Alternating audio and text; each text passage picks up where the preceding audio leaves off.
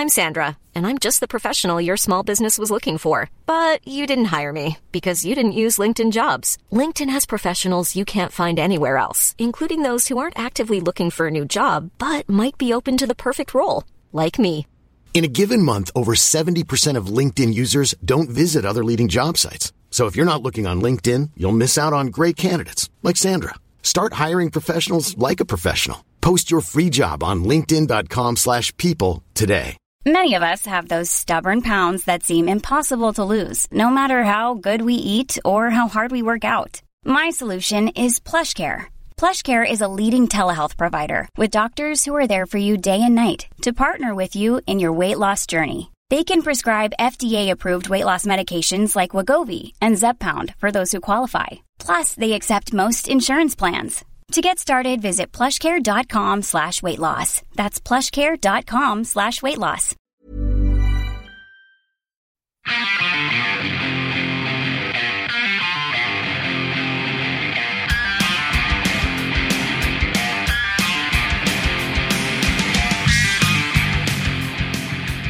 Why don't we talk about uh, the Worriers? Lauren, you know? Oh, I thought that I thought you were talking. I thought that was us now sitting here So you know what's funny about Lauren? So I know we discussed in this interview kind of like how you know us as like punks and progressive people might be at a you know physical and uh weapon disadvantage Yeah. if the shit hit the fan. Yeah. I- I- I and like what's funny part. is that you know since this has all happened, I've had a little minor regret about not strapping myself up a little better. Lauren and I were talking the other day. I told her I had brought my axe with me where I went, and she told me she has purchased a baseball bat. And if you come to Lauren's apartment right now, you're gonna get some smoke. you're gonna get Might batted. get plunked, plunked with a Louisville slugger. You know what I'm saying? She put some spikes through it. I hope so, man. Worriers Some style, fucking yeah. seven inch seven inch nails. See there? Yeah, yeah. hey, listen, listen, man. You know, I I can't I can't say that I didn't wish one of those like militias up in Idaho or something. Like at least one of them was like a punk rock one or something. You know, I feel I feel a lot better if we had like one of them. Our day will come, Benny. Uh, I hope they like. Listen, I hope the fascists like music, Brad. That's all we got. the only- we like- to offer. that's the way I'm thinking about it now. Is like, you know, I've always imagined. I, I have a friend who's a prison guard, you know, and we Right. discuss a lot what my method is to survive in jail. Because, you know, even though I look a little Spanish, my Spanish isn't great. Right. Obviously, I can't go with the whites in there. You know what would happen. so, I, my only plan, the only thing I've thought of is I got to get behind a drum set as quickly as possible.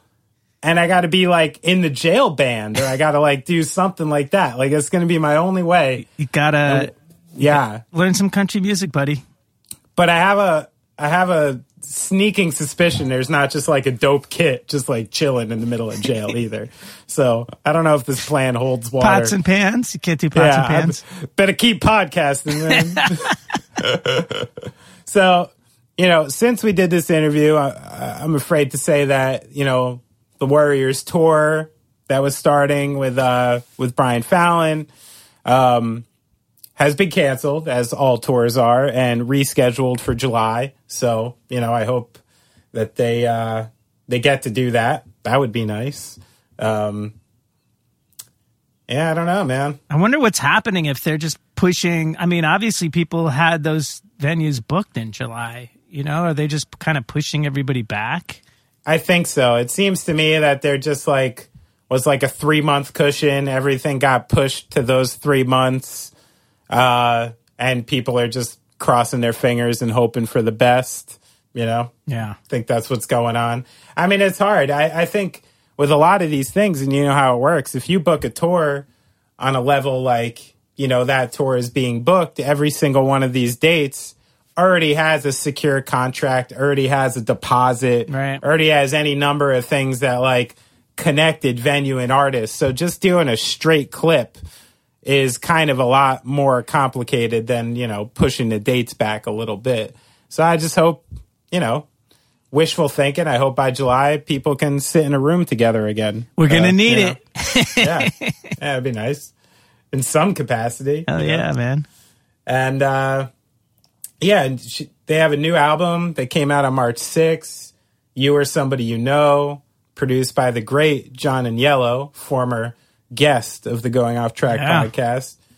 Famously has done some insane records, you know. Oh, like yeah. his Dinosaur Juniors, Sonic Youth, The Breeders. I even texted him before. I'm like, dude, you did Screaming Trees, Sweet Oblivion. Yeah. Good for you Yeah.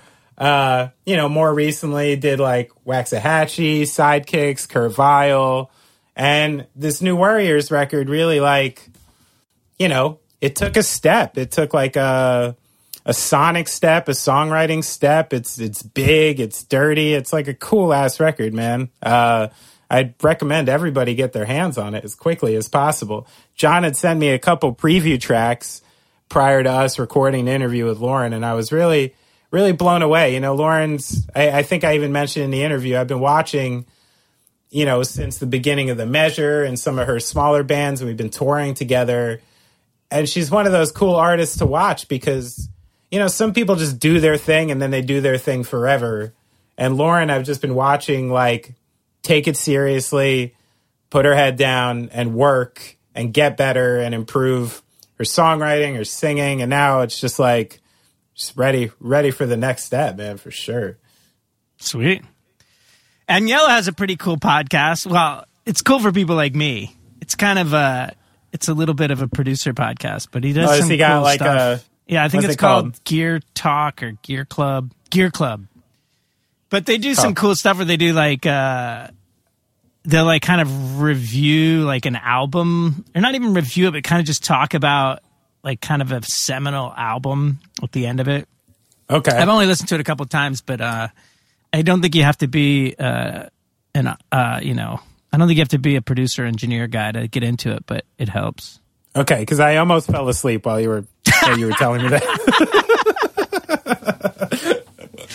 Uh, but no, he's he's he's a monster and yellow Yeah. for sure. Um, I was like, "What do you? What do you guys talk about? Aux cables?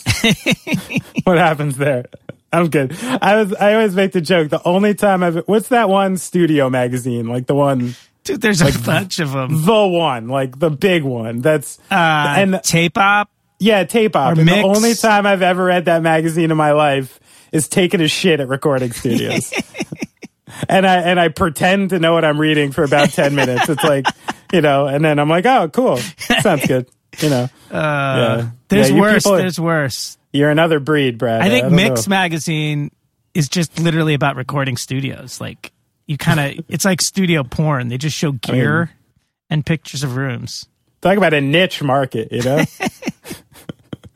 Hey man, it's a market for everybody. I bet there's a new magazine that you don't even know about for like the at home kids with the face tattoos making trap beats and shit. Oh, yeah. They probably got their own magazine now. Well, it's uh, it wouldn't be a magazine, would it? It's like a YouTube channel. Oh, yeah. Yeah, you sign up for the YouTube channel, then you get mailed a pamphlet. That's it. a small pamphlet.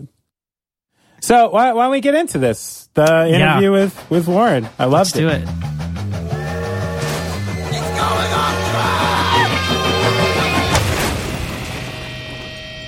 there was like a little Italian place across the street on Plainfield Ave, and mm-hmm. I would just like hit this little one hitter in the back, and then order like a big That sounds right. eggplant You know? parm with crinkle cut fries, and just hope somebody came in. And It's And so kind you don't sad. think about it. Huh? You know, like you don't think about like what you're ordering. You know what I mean? I do. Well, I mean, you do, but like in those moments of like, I'm just getting the thing that I want. I right go now. through like a strange, like big boy OCD thing about food.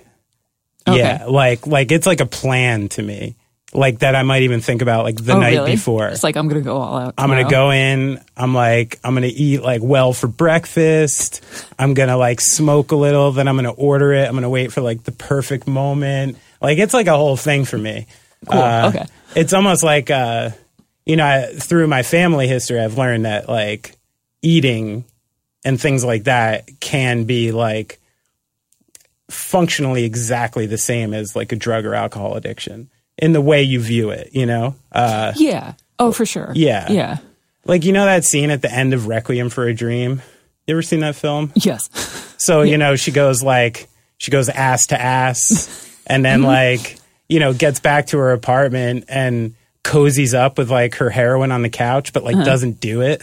Oh, I, f- I forgot that. Part, That's like yeah. a really like huge like tell in that movie that Uh-huh. whoever made that movie understands addiction Mm-hmm. because it's like it's not it's like the safety of knowing it's there sometimes is like just as important no, that's true. That's as true. the actual thing. yeah. So I just went through this with my wife the other night. I'll, I'll tell it. I'll go out. So we were both having a rough day, and I was like, you know what? We're gonna eat away our feelings a little bit tonight. Like I'm gonna go out.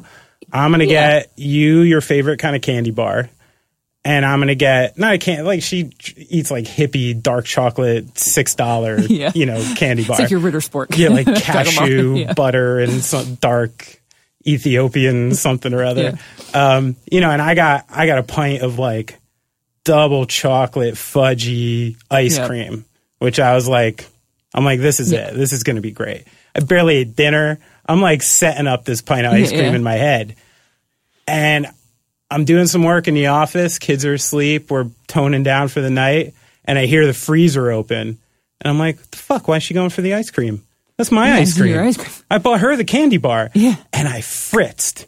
I just had like a fritz, like an actual like, look, look, no, er, like started ticking, being weird, and I was like sitting in the office, like stewing, like, oh no, how much of this ice cream is she gonna eat? And blah Like, blah blah. the whole thing. Got so irrational that like I had to like walk out into the other room and be like, listen, I know it's ridiculous, but you're like ruining my night. Can we talk about this? You know, these are the things my wife has to deal with. Well, but I mean, I would. It's like I would think she would get it in a way. You know what I mean? Like I know you like the ice. I don't know. Well, she's like born skinny Okay. and is still. Mm-hmm. So like I don't think she's ever like put food in that type of category. You know, it's like something that like you eat and just it sustains you and then that's it. Well, but I guess I, uh, even just from like being vegetarian, I Yes. get like if I go to a restaurant that like doesn't have very many vegetarian options, and like they don't have the thing that I want to Yeah. order, and there aren't like plenty of other things I can choose from, I get so bummed. Like Yeah. it can like ruin my meal and like the hangout with people. Yeah. That, like I'm just like I just why why are we even here if like Now- you can't Do you like is it the expectation that you're going to get something good? Like like are you going into it being like I'm hungry, I feel like eating something good and then you're disappointed? Well, I think it's like I want to I want to be able to go to a restaurant and spend money on food that I actually want to eat. I know. And if I'm you know, if if my plan was to get just something I like. Just just something I like not even anything specific. general. Just Yeah. something good and Yeah, then I have to like settle for something that I don't really like very much. Yeah. I'm just like why am I here? What, what are we doing? the Can I go somewhere else? I salad hate and this. the mozzarella sticks or Yeah. yeah. Yeah. Yeah, I'm on 25 years of like veggie now Mm-hmm. and you know if you understand the plight of the touring vegetarian Oh, oh, yeah. like you know you do a van tour as a vegetarian especially you know more than 10 years ago that was rough going out there Oh yeah. Well it's like the wild west for food that's why we all Mm-hmm. got addicted to like the worst shit like taco bell because that was the best of the worst right Mm-hmm. Yep. did you ever get taco bell bucks in any of I the do. I still have some You in my wallet.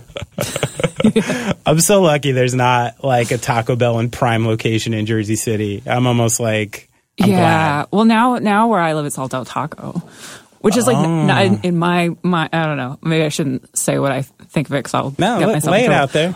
You think Well, I Dell like is it I- inferior to Yeah, Taco I Bell? don't like it as much as Del Taco. wow. Or I don't. I don't like, Like- Del Taco as much as Taco Bell, but that's just also a product of me Yeah, growing up here. growing up here, and like being on tour. But that is a Bell. controversial opinion out there, Oh yeah. it? yeah, I hope no one. I mean, What about Green me Burrito? That place is pretty good. oh, I don't know. I don't. I haven't. That's the one yet. attached to a Carl's Jr. Okay, no, yeah, uh, I don't know. haven't haven't gone like that far down yet. Yeah, the rat, the shitty Mexican. I mean, actually, where you live is kind of one of those. Well, we should say now you live I, I live in LA. Yeah. yeah. So this makes sense. Um, I forget sometimes when I'm talking to people I know that we don't all know each other. Everybody who's Oh, listening, right, yeah. right, Yeah, we So you live in Los Angeles. I live in Los what part of Los yeah. Angeles do you live in? I, li- I live in Silver Lake. in what? In Silver Lake. Okay, Yeah. and that's like the cool part, right? I th- yeah, I think it's the cool part. that where Or, I Chris mean, Farren cool part lives, like too? East LA. Uh, no, he he lives in a different in a different. I don't want to blow up his spot, but Oh, um, right, gotcha. Uh, no, he he lives in a different part of. but Part of it's East where he put now, his yeah. billboards up. No, no, he he he put the billboard up. It, between like Silver Lake and Echo Park, but Did he- you see it live? Oh, I did. Yeah, Dan Ozzi and I went went So to the picture epic. it. It's great. So our good friend Chris Farren painted a self portrait and mm-hmm. put Put up up. his own billboard in Los Angeles. Yeah, for his, well, for his new record, For his not, new not just for like a a vanity project. Eh. well, is it? I don't, well, you know, with Chris, who knows, right? That's the best part of Chris no, it's great. is on It the was- outside. It was really cool though. Who knows? Yeah. Who knows where it's coming from? I love the kid to death. No, same. So we are from the same place, Mm-hmm. pretty much, Somerset County. Yes. Um, and there's like a long and rich history of like the punishment of certain types of Somerset County living producing punks for Yeah. a long time now. Um, like you lived where you lived up in up in the mountain Uh, yeah. So, well, I lived like up the hill from Bound Brook. So Okay. I, I grew up in Martinsville. in Martinsville. And um, like like what do you think about that? Like the experience we have in New Jersey where you know you come from an area like Somerset County which is predominantly doing fine. You know what I mean? With the exception of a couple couple small pockets like it's a pretty wealthy county and like and Yeah. doing well. Um what what do you think's the connection between why there's sort of like an escapism to people from Somerset County where like if you grow up there and you feel a certain way, it feels like almost like a uh, constricting enough place that you need to get out. Like what was your experience like with that? Well, the thing that I realized is that, like, I, you know, growing up in Somerset County, um, I knew kids from a lot of other parts of New Jersey, and a lot of other towns have like a downtown. You Mm-hmm. can like ride your bike or walk down to like the main strip where there's stores and things Right, and right, people right. to hang out with. Yeah, and yeah, Um, I feel like a lot of Somerset County um, was was farmland for a long time, and then these towns got built, and there were there. A couple places where maybe there's a downtown, but for the most part, it's the Bridgewater Mall. And Yeah. then there's nothing to do and you can't go anywhere. And until you could drive or like have a car, Sure. you can't, you can't go anywhere by yourself. Yeah, right. And- yeah, yeah. So, so I think then when, when everyone hit the age of like having a sibling that drove or their friends drove, then everyone's just like, oh my God, get me out. Free me. Yeah. it- Yeah, yeah. Um, How were you meeting kids from from other towns when you were that young? Well, I went. I actually, uh, I went to private school, um, so a lot of kids uh, just lived in other towns in general. Ah, Gotcha. But, but then, actually, um, uh, some of the older kids in my high school uh, went to punk shows. And Oh, okay. they saw the patches on my backpack, and they were like, "Hey, eighth grader or like seventh grader, uh, you know, come to a show with us." Oh, and cool. so then I went to. Sh- I started going to shows in like Bound Brook and like the Boonton Elks Lodge and Yeah, stuff, yeah, and, yeah. and so was kids from all over. Do you remember who that crew was? Do you still talk to them at all? Sort of. I, well, the first show I went to was a face first show. No one is going. They became like Houston calls. Yeah, yeah. Sure. Um, I ran into one of them. Let me get. Was that at. Hamilton Cafe? Yeah, Ham- Hamilton that Street. sounds well, right. originally at the Palace, Gotcha. Gotcha. Um, but uh, it was like that kind of pop punk Yeah. crew, um, like ska punk and Sure. stuff. Then everybody started going to hardcore shows, and so I also went to hardcore shows, even though like I wasn't like that into it. yeah, But- yeah, yeah. um what's it called yeah um i wish i could remember like more of the band names but it was like lwl and Yeah, yeah. like I remember like the, the joystick, like Yeah. yeah, yeah, yeah, Yeah, yeah. pinball records, the derringers yeah pinball, Derringers. pinball records for sure Yeah, yeah, for sure Mm-hmm. yeah. I knew the scene well for sure. I was I was like Mr. Hardcore in those days, so I was like, hey, if you're not like moshing, you know, I'm not that into it. but it's like i went to like when i started going to basement shows in new brunswick it's like i went to all that stuff and i had i had a lot of fun at a lot of it but um it that was more a social thing than my like knowing all the hardcore bands Yeah, yeah. Was like um, the fact that you were exposed to music in high school and stuff. Uh, like, did you feel I guess I ask. I wonder. Sometimes I feel like, um, say, like the most well-rounded uh, atheists I know are like the kids who go to Catholic school. Oh, yeah. Or like you know, sometimes the most well-rounded progressives I know are the ones who like actually grew up with like working class people, or actually grew up in like the types of things that kind of create the way you are. It's not by default. yeah. So so you so going to like private school in Somerset County, like is any of the the way you chose to live your life, you think like a reaction? Oh, yeah. Yeah. Oh, like yeah. how so? Well, I mean, you can't. Um, I feel like if you if you grow up in New Jersey in general, you're seeing a more diverse side of the country than other other parts of the U.S. necessarily. Sure. Um, and I think going to school with um, kids from all sorts of different backgrounds, it really wasn't um, as homogenous as as it could have been Right. um, and then going to shows with kids from also all different backgrounds. Um, I think then when you see, it's like then when I saw like the super rich kids at school, um, and the way, uh, like their lives were or their perspective and things was like completely out of touch Right. even f- like from a really young age. Yeah, yeah. Um, it it just gives you a, a perspective. Like Sure. it, you can actually have an opinion when you've seen right. all the different things. Yeah, yeah, because yeah. when you- when you're you know in a bubble and you don't know what it is outside of you know your own family life or your sure. own like economic standing, like yeah, how would how would you know what the world is like for other people? yeah, 100%. so I think um, it wasn't that I necessarily had like a bad time, but it was like I saw I could see what was yeah. happening. You're just an aware person and could, Yeah. Mm-hmm. could could go through somebody else's experience. Were you like naturally kind of an empath like that? Like you just looked into like other people's experience and could kind of like feel it a little bit?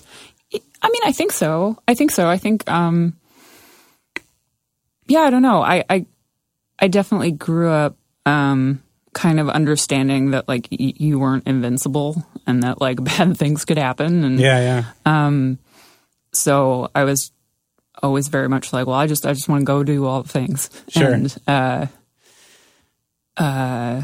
Were you raised Yeah, um, with religion? yeah, Yeah, yeah, no, I was, I was raised Catholic. pretty hardcore.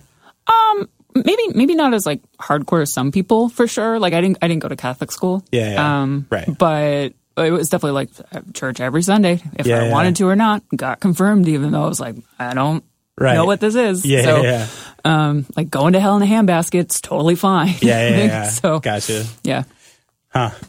That stuff is really interesting. With like, I feel like again, it's another like shape of like you said. I've been to parts of the Midwest where I realize halfway through the conversation, I'm like, oh, I'm the first Jewish person you've ever met. Oh yeah. Uh-huh. I'm like, okay.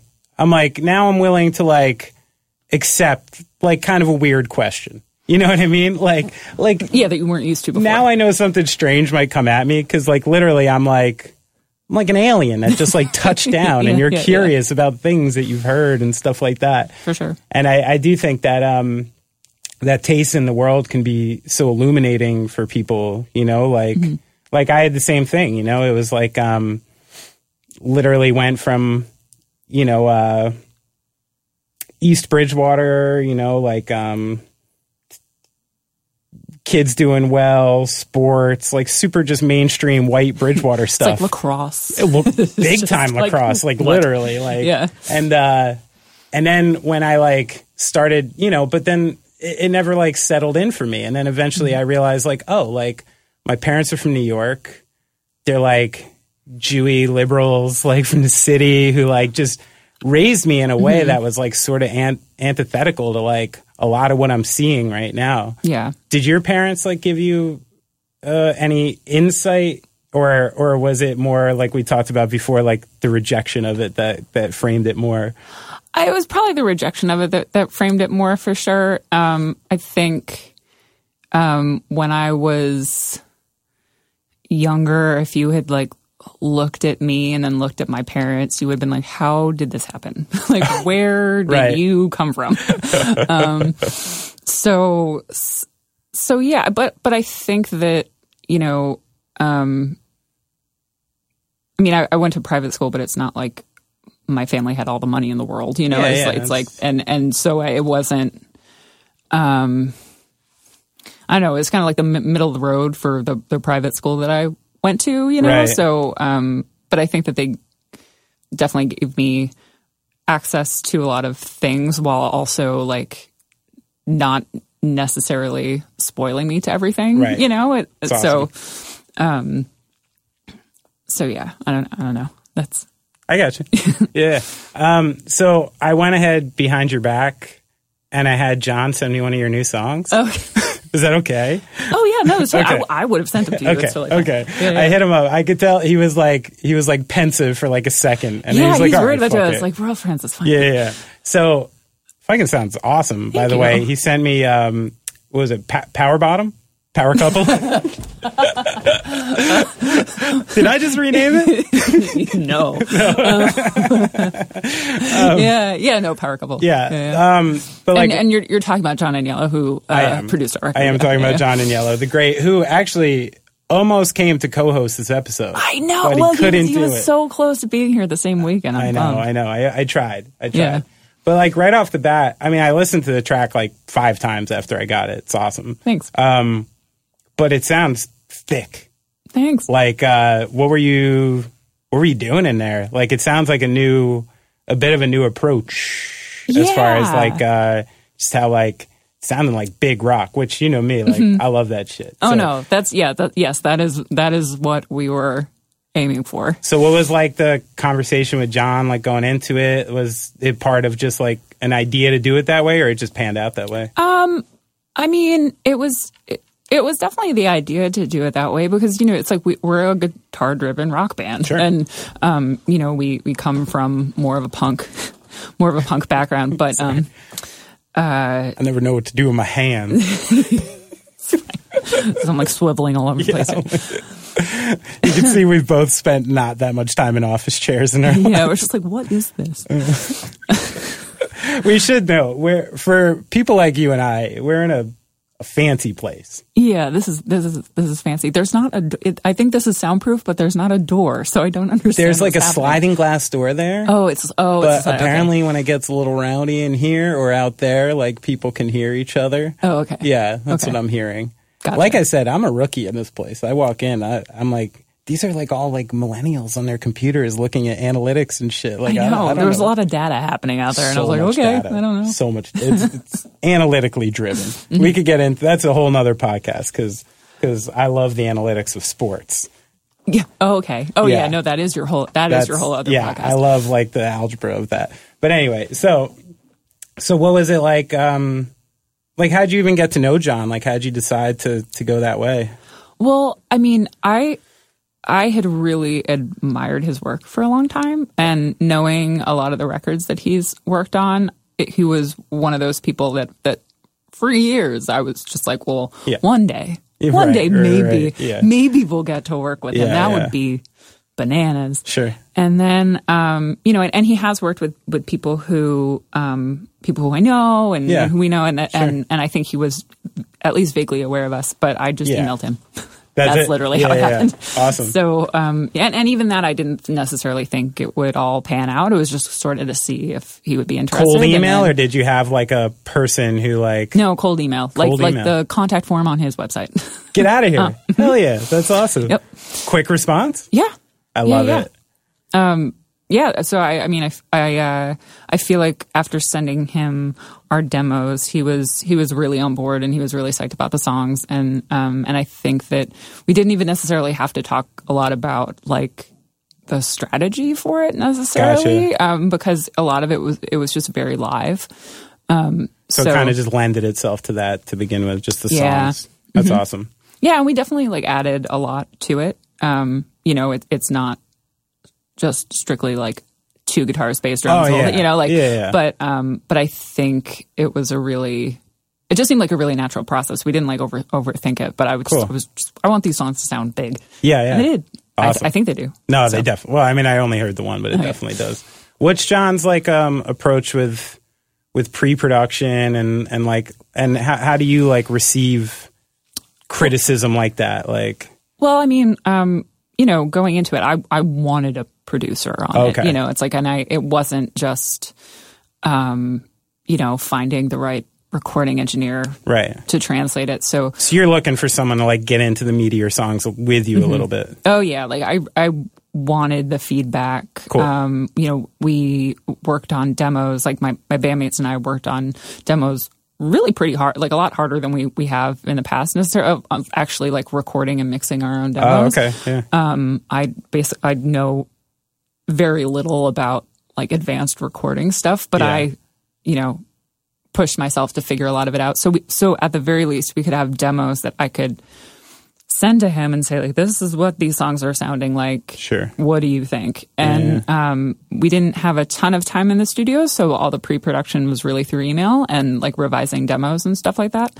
Um, but you know, his his feedback was really really great, but also really um, open to us like not wanting to do certain things. You know, like if he suggested something and we were like, nah, it was like okay, like, that's oh, okay. fine. Yeah, he's You know? totally like not not a restrictive place at all. No, it wasn't like, oh, you're not doing that chorus. Like Yeah, there was yeah. none of that. Right. But, he doesn't um, seem like that kind of guy. Yeah. but um, but I feel like um, you know, I, I definitely, I really trust his opinion and trusted his his feedback, and we, you know, would try everything, and it was it was really fun to work on um, ahead of time, and then we when we got into the studio, we really knew, you know, a good eighty percent of what what was going to happen. Cool. So And then I'm sure all that like demoing and stuff made you guys just tighter when you got there, right? And yeah, because we we had a much more solid starting point. So I'm sure with John, the day to day recording budgets are more expensive than normal. yeah, just a little bit, yeah, Just a little bit. touch. Yeah. That's I can't. I sometimes I hear about these bands who are like, "Yeah, we went into this studio to write for like a month, and then uh, it wasn't coming, so we went to this." I'm like, "Why don't you just? Why don't you just literally like, Like hang out in your house. yeah? Why don't you just piss and burn your own money? Like, Right. what the fuck are you people doing? Like."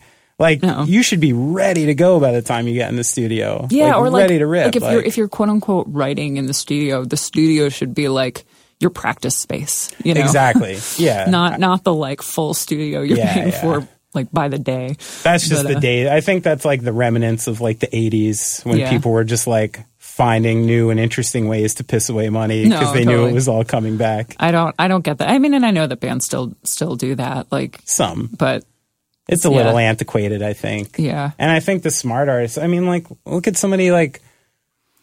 I, I like the new Post Malone record. I think it's really good. It's Cool. like it's hooky and it's and it's awesome. But I think about it sometimes, you know, a guy like that is like to some people like the spitting image of like mainstream capitalism in like a lot of ways, just because Mm-hmm. he's he's on that you know pillar and you know Right, so put yeah. up there.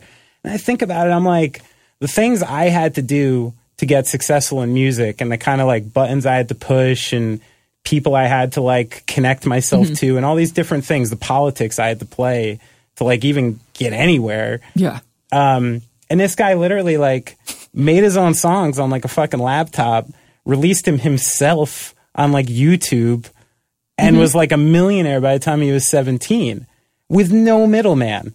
Like, Right. Well, like that which is the thing. kind of punk rock, no? I mean, I th- I think as a concept, yes, absolutely. Yeah. And I mean, I don't I don't know enough about his background to know just how like truly accurate that is because I feel like a lot of times you do find out that like folks like that have ah. certain connections or their parents have a ton of money. Did I and, just like, bu- did I like totally like hook, line, and sinker by like a PR push? I mean, maybe, I but I don't know. I don't know. I you should know what I mean? I Like, I, haven't- don't. I literally don't know. I, tr- I to be honest, I didn't look too deep into Posty. I just heard his new record and uh and went for it. yeah. But I did go on a wormhole after, and I was like, "Oh, there's a couple cool guest tracks on this, so I'm gonna be, I'm gonna be cool, Mm-hmm. Yeah. and woke, and I'm gonna, I'm gonna like go on Apple Music and look for all these new artists. Mm-hmm. Man, I couldn't get through like more than a minute of a song without listening to like some 19 year old kid tell me about getting his dick sucked.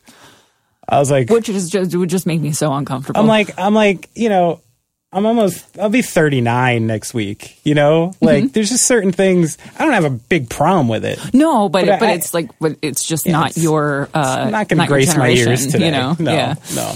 Um, so I want you to, something, I feel like you've always, um, not always because you've done some stuff off to the side, but as far as music went, you've always presented yourself in a in a band rather than a solo artist. Yeah. Like, um, how important is that to you to like to to not be Lauren and the blah blah blah or Well, I mean, well, Lauren and the Worriers?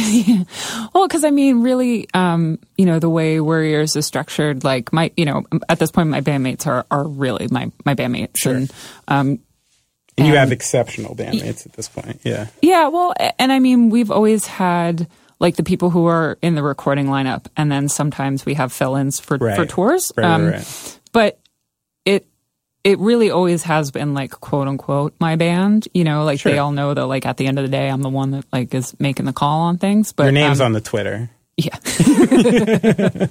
yeah. No, I'm going to start holding that over. Yeah. Whose name's on the Twitter? Excuse Twitter? me, fellas.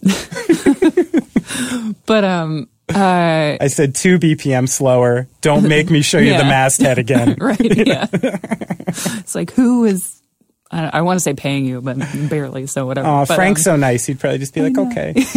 yeah. oh man, Frank. um, but uh, what's it called? I don't. Yeah, it's like I. Um, as much as I realize that, like in today's world, people are looking at you know you personally as the thing that they're interested in. Yeah. I don't. I don't like when it's like just me on Yeah, things, yeah, like yeah. my photo on stuff. It just makes me feel real weird because that's not um, what I'm interested in, you know? Um, Okay. Or like, Does it feel what like like just self promotional or like it, it feels self promotional, or- but it also, it's just like, I'm not, I, I don't know. It's like, I like making things and I like making things that have ended up connecting with people and Yeah, I like yeah, that yeah. conversation, but I'm not, um, like if I was counting on like my face to get me ahead in the world, I don't think I'd be doing real great. You know, it's just like I don't think. You know what I mean? It's like I, I do don't- know what you mean. so I'm just like, this isn't. Uh, yeah, that was like I think I think the um, the thought came up to or like someone uh, posed the idea to like put a photo of me on the record cover, and I was like, no. I mean, I think it'd be like- badass. Well, I mean, I don't. I don't think it's it's necessarily like cool a bad hell, idea. though. Thank you you. know, I mean, but I don't. Yeah, I don't know. It, it, I, I think it's probably a negative thing that I feel that way. You know, like I, but I, but I think um, that's. I guess it's just like it's not my priority. Yeah, I'd I rather, mean- I'd rather people like just really love our music than like Yeah. care what I look like. right, right. I mean, if only we were in an industry where you could just be judged on your content. Like Yeah. I wish. Oh, yeah. I wish so bad. You know, Yeah. like uh, that's such a tough pill to swallow sometimes. I, I think about that when I was younger. How many like, like I was always the one who was in like a you know shitty like Lanco hooded sweatshirt and you know Yeah. like just shave my own head at home and you know and like because because to me that was like punk rock that Mm-hmm. was like i don't give a shit about any of this i'm like gonna focus on all Yeah. this other stuff and then i'm like doing the shows i'm booking the halls i'm like you know doing all the hardcore stuff you have to do Mm-hmm. and like the little kid from like up the mountain who shows up with liberty spikes is the one that like everybody thinks is cool and gets the attention Uh-huh. and like and you know at the time the young ladies liked and stuff and i'm like i guess i'm gonna go to the diner again with like my three friends Yeah. you know because we're actually doing something Yeah. it's been a strange like pill to swallow where I've realized going navigating through this industry how like how impossible it is to avoid and like the people Yeah. who do avoid it there are some great artists who so diligently avoid it they may diligently hurt themselves Yeah. which yeah. Mm-hmm. like sucks. I mean, it sucks that that's the reality, but like, do you think you do have to find some middle ground in that in order to like find like not even like commercial success, but enough success to just do this to for fucking doing it. living? Yeah. Yeah. Well, I mean, I think I'm not so scared of it that I'm like, no one look at me, you know, like, like no one, you know, I don't, um, I don't entirely think of it that way, but I guess it's like, I don't, um, uh, the, the thought of it being like a solo project like like Lauren and the whatever is like uh I I- guess that just hasn't been my context. Like I like it it's like the the music that I make and perform I like being as a band and Yeah. not as like a solo pop artist or something, Sure. you know.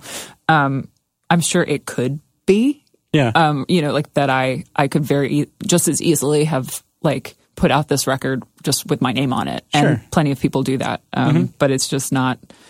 Um, yeah, it's just like not it. It's not my gut instinct, so I just I guess I kind of trust that. Yeah. but I also I mean like I, um, you know, it's like I use social media. I like write back to people. I you know like Yeah. engage with it for sure. so. yeah, yeah. You're not like a hidden presence at all. No, no, no, But and, and but the thing is, like, I I know I do know people who I think are incredibly talented who are like, oh, don't look at me. Yeah. Don't give me that attention. I don't want to be like quote unquote popular. I don't want like attention from the music industry. Yeah, I think it's w- like weirdly self promotional. And I'm like, do you want to play music for the rest of your life or Yeah, not? yeah. Like, I mean, or I mean, like, uh, perform and tour and stuff. And if Sure. you're like, if you're not interested in that, fine, cool. Like, I sometimes wish I didn't like have to do this, but Yeah, I, exactly. you know, but I want to. Um, but um, but it but it is it's it, it can be sad to me when I when I see super talented folks like think that it's bad if people like their music. You know, Right, I'm like, um, Yeah, yeah. okay, Yeah. but but anyway, I think I think I was like you know I was always the one when like Gaslight was coming up that was like the resistor to like anything you know what Mm-hmm. I mean like any next step any like thing I was always the one who's like oh guys uh I don't know Uh, you yeah. know like and I had some serious punk rock scruples Mm-hmm. about what we were doing and then it did get to a point where I'm like Jesus Christ like all these motherfuckers are making a ton of money around this you know what I mean. Yeah. like like Yep. and and there is a point you have to start thinking about certain things literally just to not get played you know Yeah. like literally Well, like because I think there you know there's a big difference to be in it for the money right and to just be in it to keep doing it. right and I Sure. and I think that um, you know I also came from like super punk background that we would never like officially work with a label Oh, or yeah. like you know have someone promote your record to radio Yeah, and like yeah. to college radio. So that's like that would just it's no like a press photo. Like what are you talking and and um you know I definitely still have a line you know there are things I don't want to do but like um m- at the end of the day I just want to be able to keep doing this and feel good about it. And Yeah. um that doesn't look like what I thought it would look like when I was 17 right how can it yeah no yeah how can you even be able to see the world you don't even know yet Right. Yeah. Yeah, yeah. No, and I didn't. And it's like no one. Yeah, it's like when I was that age, no one told me that I Right. could be doing the things that I'm doing right now. I had no idea. yeah or what it would look like Oh no. I thought everybody was the Metallica Nothing Else Matters video. That's what I thought when it was successful. It's like you just hang around. Yeah. You shoot hoops. It's Go to like the studio. like life of leisure. Just you know? brush your hair, play some music on a, on occasion. Yeah. You know? What a life. No one tells you that it's like hours and hours of admin. I know. You know? I know. Well, we didn't all get the Metallica $1 million signing bonus, you know? Whew, what a life. Um, do you like, do you envision yourself as a guitar player first or No. a singer first? Always Song songwriter, singer, songwriter singer first. songwriter. Yeah. So no, guitar I'm is not. just I, a I am. I am a solid rhythm guitarist. okay. So Yeah. it's just a mechanism to It's, get it's the song to through. write song. Yeah, yeah. Gotcha. I mean, and I can write leads and stuff, but I don't Yeah. shred. I, I barely riff. You know. well, I was gonna say though, because there's a couple songs, you know, the new one that John sent me, Mm-hmm. and then I'm listening to the like the possibility and songs like that, and I could see where um, uh, the guitar melody could have come before the vocal melody. Is that, Yeah. is that the case? I mean, sometimes there's definitely a lot of songs where I'll write the basics for the guitar lead. Like I have that in my head and I'll I'll write that out. But um, but I don't um. Yeah, it's like I don't think of that as even necessarily being a guitar thing. Like a lot of that on this record, like I actually wrote a lot of it on piano. Here. um, and some of the um, a lot of the songs have like uh, kind of piano as uh, as part of the rhythm section, you know, as part of like the, the bass. Yeah, and stuff. yeah, yeah, Um, yeah. Some nice steady notes going through. yeah, and, and, like and, and, like some leads too. So Cool. I think that like yeah, it's my playing guitar is really more about the song than it is about the instrument necessarily. So Um, and when you're when you're writing uh, words and you're writing a song, you know, is it is your initial goal to make sure you're writing a po- like a catchy song with a hook, or is it your initial goal to make sure that you're getting the lyrics and the message like across in a certain way? Um, I'm well. I mean, I I tend to write songs around a hook, or like around not even a hook, but like a line that I'll get stuck in my head, like a line and a melody, and then I kind of build things out around that. I don't very often sit down and think like I'm going to write a song about this now. It's you know, it's it's more the um, like yeah, I'll I'll like start humming a line, like or like a uh like a clever phrase or something. They'll be like, "That's a lyric," you know, and That's and cool. go from there. What do you do- what do you like jot those things down on? Do you have like do you use your phone? You like Sketchpad or something? Yeah, I mean, I'll I'll like a lot of times if you see me like uh like texting in the middle of a band, I'm like ready. Right, like, right. I'm not texting. I'm Yeah, writing. yeah, I'm yeah. writing lyrics. Um, I have the same issue sometimes. Yeah. and I'm like, I'm not. yeah. I know, I know. But- or like I have a notebook journal that like when I when I start like writing songs for a record, I'll I just I journal a lot and I Yeah. I write stuff down in a, in a like a notebook for the record. when you journal like uh, do you um do you have like a a disciplined like like journaling schedule like do you journal every day like the same i know some wish people do it in kind of like a meditative way or something like I I wish I I have over the years, but I don't. Um, I haven't been. Um, but I do. Um, I think that journaling has definitely helped my songwriting because when I when I'll start writing, um, writing more often, a lot of times I'll go back and like highlight things and, Yeah. and grab stuff out. Um, and actually, when we were working on our first record, um, that uh, we worked on with Laura Jane Grace, Right. that that was that was something that she actually um, was talking about, or that um, I kind of picked up from her a little bit. But um, she was saying that like journaling really uh, helped her Hmm. like lyric writing process or songwriting from what I remember. Sure. Um, and so then I, I definitely started started doing that, uh, even just in little chunks, and it you know it it helps you see what's on your mind. yeah you know? sure and even just the practice of writing can't hurt ever right Right? Yeah. No. Totally. yeah it's like the vonnegut believed in that he thought like even if you didn't have a uh, like a rush of creativity it was still necessary for an artist to like Mm-hmm. Oh, sit yeah. down and like make sure you were grinding through your practice every day so No, when the really creativity important. does strike then you actually like know what to do with it Yeah. Right? Yeah. Or I mean, I um, I mean, I, I really do try to uh be as disciplined about it as I can, whether that's writing or drawing or like working on songs and stuff like spending a, even a little bit of time every day doing it. It it it really can be a game changer. Like Sure. it, you know, um, because then you have the space to play around with things, and you're not sitting there thinking like, "Crap, I have three hours to Right. write a thing Yeah, yeah. You know, Sure. I feel like this day and age too, it's like it's it's almost when you even allow yourself the time to just unplug from anything mm-hmm. for even like 10 15 minutes like Yeah. sometimes i even like i'm like all right i'm just gonna go sit in this room for 10 minutes mm-hmm.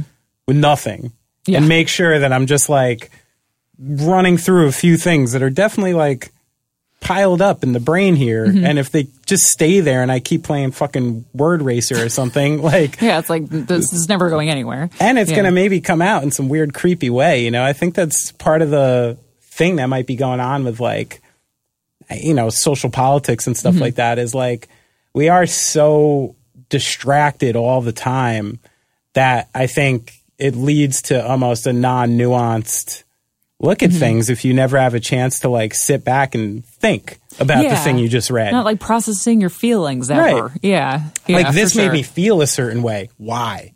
That's something important to think about, Yeah. especially if something pisses you off. No, it's for sure. important to think like, why did this piss me off? Yeah. Like, you know, and I think that's one of the strange things with like confirmation bias and stuff happening is like, if someone Mm-hmm. says something that really pisses you off, like they probably got to you a little bit. Yeah, it's or like they or they said they- something yeah. that you already feel like you haven't, you know, your Achilles heel is like a little open about or something, Yeah. and then and then it makes you just like It's like getting defensive about stuff. It's like, Exactly. well, they were probably a little right if you're getting this defensive exactly, about it. So, exactly. Yeah. Well, Ethan Per, I read um, something you wrote or not said in an interview that you know activism is Mm-hmm. super important to you, and that part of it is uh, being disciplined enough to like read the news every day, like Yeah. Mm-hmm. something like that.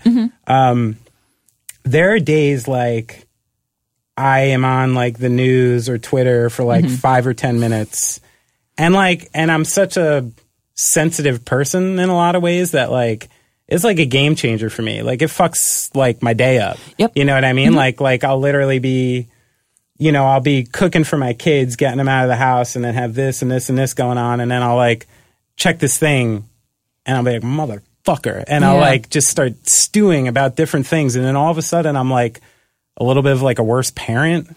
You know what I mean? like I'm almost just in like a bad mood to other people. Yeah. or I start to get unfocused Mm-hmm. on the things I'm actually like working on and you know the things that are important like um and so so I know some people who like who kind of opt out of the news you know where they're Mm-hmm. like I emotionally can't handle this Right. is that like but is that privilege when you can Oh, opt out of the news Yeah, I mean, complete. I mean, I I can understand someone saying like, you know what, I'm not gonna be on certain social media anymore. Right. I'm not, y- you know, like a lot of people.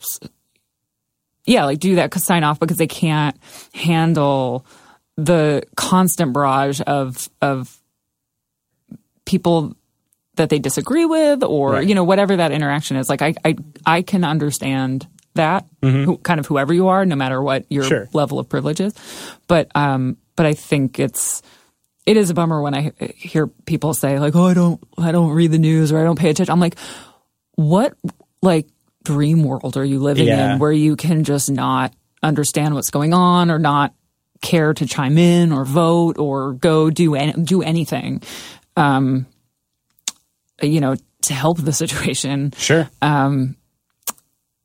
you know i, I it's i don't understand that. Yeah. um i i understand taking care of yourself you know and and caring about your family and knowing that like okay if i'm going to go on uh, facebook in the morning and then it's going to ruin my day and i'm going to be like snippy with my family Yeah, like yeah. maybe don't do that. But right. like yeah but yeah, I can't. I I can't wrap my mind around it when people are like, oh, "I don't." It's fine. Yeah. we're f- like, I I don't read it. It bothers me Sure. too much. It's like, well, yeah, good for you, dude. yeah yeah nice that sounds nice yeah. Yeah, it's sounds like nice. must must be great to be you. Yeah, it sounds nice that you're allowed to do that. Yeah, I mean, I run into the same issue. I mean, I've been a news junkie ever since like the first Gulf War. Mm-hmm. Like, I became morbidly obsessed with what was happening. I couldn't understand why, if people were getting bombed over there, why it can't happen here. Yeah. And, you know, that kind of, and from that point on, like, I could never not read the news. Mm-hmm. But I do see an issue happening right now, which is like, on the same concept, like I live in Jersey City. Mm-hmm. You know, I I don't even know where to fucking find a Trump supporter. You know what I mean? Like yeah. like there's none around me. Like and if No, they are, they're hiding in plain sight. Yeah. You know? I mean, I'm sure there's some. I've seen Yeah, the no, I've seen I the mean, they're percentages. for there are yeah. people who vote for him there.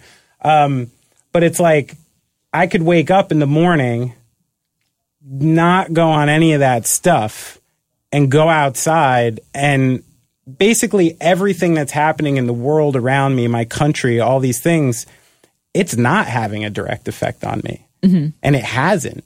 And I'm almost amazed it hasn't yet. You know what I mean? The fact that because I'm like a straight guy with like a family mm-hmm. who lives in a nice area and I own my place already and like stuff like that, there hasn't been anything that's happened yet that has literally directly affected me. Mm-hmm.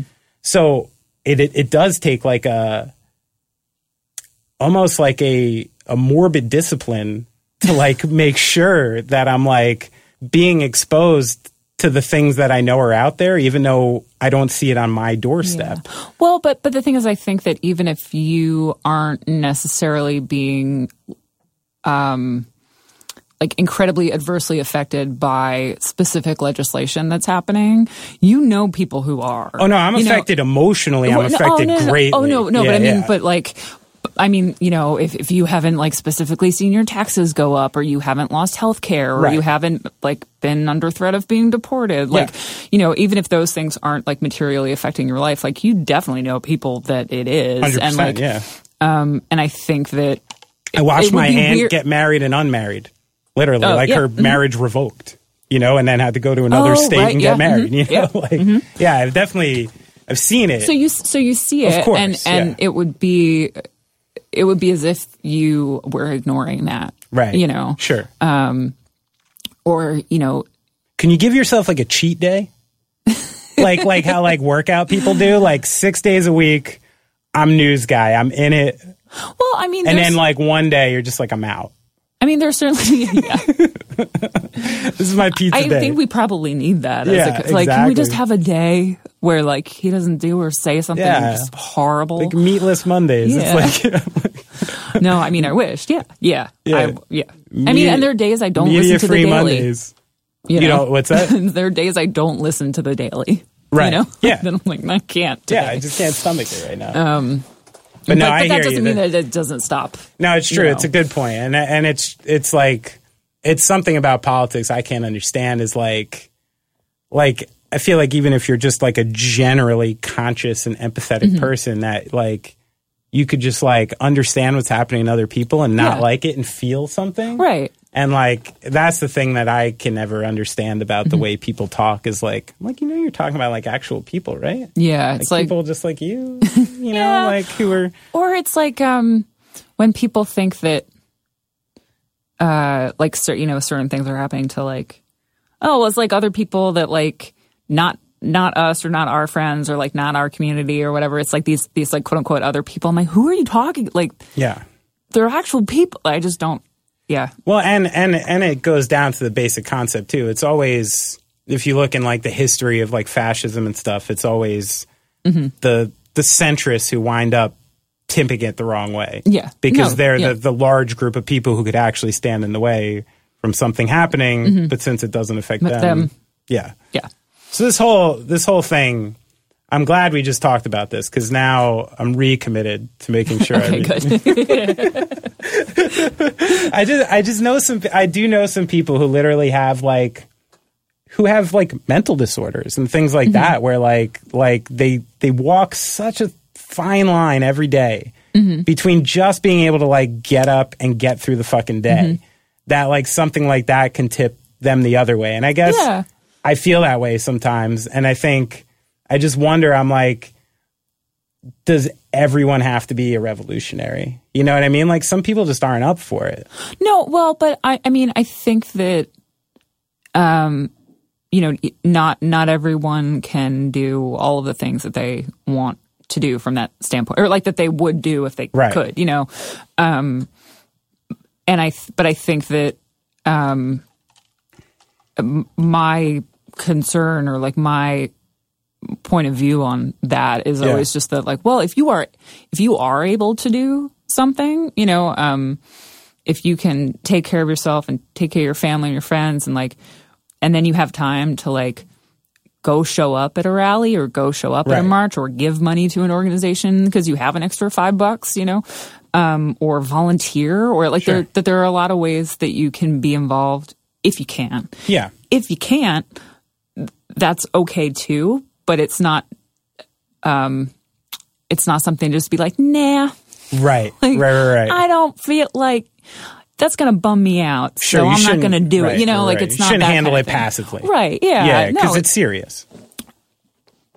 but I but I think that like you know taking taking care of yourself and your mental health will in the end positively affect the rest of the world. Yeah. you know. Um, so so there's that as a Sometimes, very I- basic starting yeah, point. for sure. Sometimes I think like that's the most punk rock thing you can do these days Mm-hmm. is like if you can keep yourself out of like the systems of like big pharma and big food and Mm-hmm. stuff like that and actually get through life without like being tied into uh eastern medicine and being like you know tied into things like that um oh i'm sorry western, Western med- I was medicine. like, yeah yeah if you're like being tied into stuff like that i feel like those are it's it's almost like um there's people who scream like, I don't want a fucking tax on my sodas. I want a 72 ounce soda. That's that's my right as an American. But it's like not my right as an American to like not pay for your fucking diabetes medication in in 20 years. Yeah. which is going to happen mm-hmm. because everything tells us it's gonna. Mm-hmm. You know, and that's like sometimes I feel like almost being off the grid a little bit Yeah. and staying out of the system is almost like the most punk rock thing we can do these days. Like take care of yourself and like stay out of all of it. Like don't even let them get their hands on you. You know? Well, but I mean, I guess um, maybe I don't entirely understand what you're saying, but um, because I mean, I I I I feel like I am already tied in with that, but it's Mm. like, and and I think that part of taking care of yourself can be having to do that. Sure. You know, um, but but it is like if you um yeah i don't know what i'm trying to say. Just like you you can be a better person to your immediate community that can set an example for people if you are taking care of yourself. You know? And that that's not to say that like everyone is able to take care of them. You know what i mean? True. like yeah, yeah. um but if if you're i don't i don't know So wait, like- this is basically my slow ascension into being like an old fuck in a rocking chair in the middle of the woods Yeah. saying leave me alone. I think Yeah. that's like what I'm getting closer to. Um, and actually that leads to my next question. Cool. So so I saw on Twitter I'm I'm actually quoting Twitter, Oh, the devil now. Uh, it was about the Harvey Weinstein thing the other day. If nobody no. saw it, Yeah, like oh. that fucking courageous woman who actually like stood I up there and did I that. just- yeah Like I was like trembling, like watching her do it. that upset me so much because it was like, how hard must have that been? how okay how hard must have that been for her to get up in front of him and say anything to him anything to him in the first place but specifically because the organizer i mean i don't want to spread the wrong thing i i, I read that the organizers invited him Oh, is that and right? or that that he you know it wasn't like he just decided to wander in you yeah, know? yeah, right. Um, Which doesn't make a lot of sense. Like, why would that guy be walking into something like yeah, that? and they yeah, and they yeah. asked the performers not to say anything. Oh. But how? I just don't understand. And I mean, I I do understand that you know that not everyone would be up in arms about him Sure. being there, unfortunately. But it's like in my ideal world. Every single one of the people performing would stand up and be like, "Fuck no, get the fuck out!" Yeah, like yeah, yeah. I would. There's no, there's no world in which I would have been in that room and not probably gotten myself arrested. Right, Like sure. I just there's there's no way and i and i um it's it's just it's disappointing that the world is is in a place where you feel too intimidated and too pressured and too awkward to um just raise hell Yeah, yeah, like yeah. just I don't care about the legal system and due process and innocent until proven guilty. He's a monster. Somebody should have thrown a glass of water in his face at least. Like, there's just, uh, yeah. I, Who's I the- got so angry. Who's the douchebag in the middle who's like, shut up? Yeah, it was, was so like, weird. ugh. I'm like, what jock Like, is out there? Yeah, Like, it's Jesus. like, well, but it's, but it's also like you probably one of his little see, flunkies, you know? Who, but it's like, you couldn't see him on the camera, Right. you know, or on on the thing. But I would like to think that like everyone he was with is now like, oh, you're that guy, you know? Yeah, Like, yeah, yeah. Or they're payrolled by him, and Yeah. you know what I mean. Like, and they will let it go because of that. Yeah. So I saw the tweet. I, I want to just to be clear from the start, so it doesn't sound like I'm taking the other position because Uh-huh. I'm not. Yeah. Um, Somebody like that who not only his story and what he's done is so clear Oh, yeah. so factual, Yeah. and so like well told now that like there's not really gray area in that one. And that guy showing up to a place like that, especially so soon without ever showing any form of like remorse or anything. Like he's just a total diabolical type. Mm-hmm. Yep. So that being said, I want you to know I think her saying something to the guy or people yelling him out of the room was wildly appropriate that Yeah. night. Oh. And I'm for it. Here's my issue. I saw the tweet. It says it should be a lesson from day one that when you see a monster in public, you raise hell and do not let them have a moment of peace. Survivors or anyone shouldn't have to be in a public space with that awful human, fuck Harvey Weinstein and his enablers. Again, Totally agree with it. Um, and then I saw last night Trump uh, at the World Series and the entire crowd Yep. booing and yelling, lock him up. As much as I hate Trump mm-hmm. and as much as I hate the far right, the thing that scares me about this is I see that, right? And I mm-hmm. see the lock him up chant.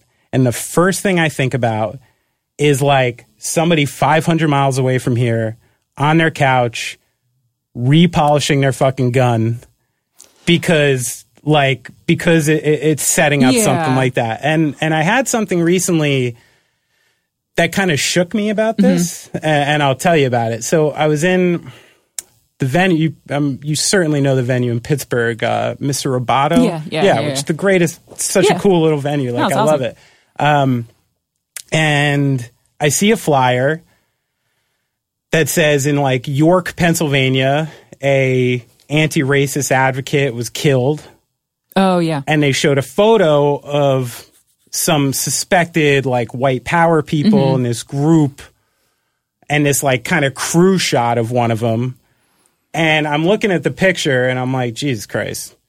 Some fucking big boys in that picture. Yeah. I'm like there's some fucking like rough dudes mm-hmm. in that picture. Mm-hmm. Guys like I don't want to fuck with you know what I mean? They just have that like look That to me. yeah. I know like their deal.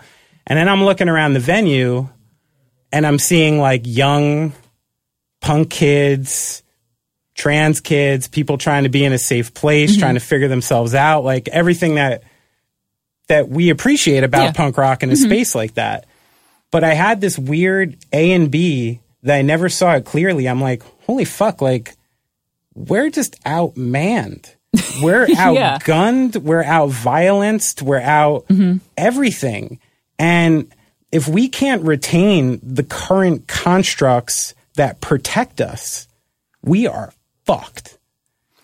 And mm-hmm. that's the thing I'm getting scared about the most is like, is like, I'm all for full on fucking black mass political activism right mm-hmm. now. But I wonder and I get afraid that if and when the shit actually hits the fan, which mm-hmm. to me is going to be the unresolved election of Yeah. 2020, which he'll never accept the results, Oh yeah. like what the fuck is going to happen? And that that's the thing that that's my whole point to this is like how do we remain so vigilant while trying to retain a peaceful outcome because if it came to violence we're fucked. Yeah. That's Well, basically what I'm saying. I, I guess I feel like, uh, you know, I don't, I just don't think it should be acceptable to, uh, to do certain things and to be able to, um, be without remorse and go about your daily life Yeah. you know or like to to to go about um like a public Sure. uh engagement with people yeah, like here you I know. am. Yeah. Look at me. Yeah. Yeah. Yeah. And and i think that things like telling people to get out that they are not welcome in certain spaces like even even like you're saying at mr roboto project or like diy spaces or like venues that that are um, you know, that have safer space policies and, you know, we don't accept this kind of speech here. We don't accept it if like, you know, you're going to threaten somebody or, you know, be disrespectful to someone. Um, like you set up those expectations about the people in your community. And, and I think that, um, you know, the more there are spaces like that and that we're saying like you are not welcome here Yeah. the more people can understand that like just because they're in a room with their buddies that are saying stupid shit all the time doesn't mean that like the majority of the country think that that's okay Right. you know and and i um you know i don't think that like violence is the answer i don't necessarily think that like you know someone shitty showing up to a show deserves to get beaten up i just don't think they should be there you Right. know um so But sometimes you know. beating them up is the only way to keep them from coming.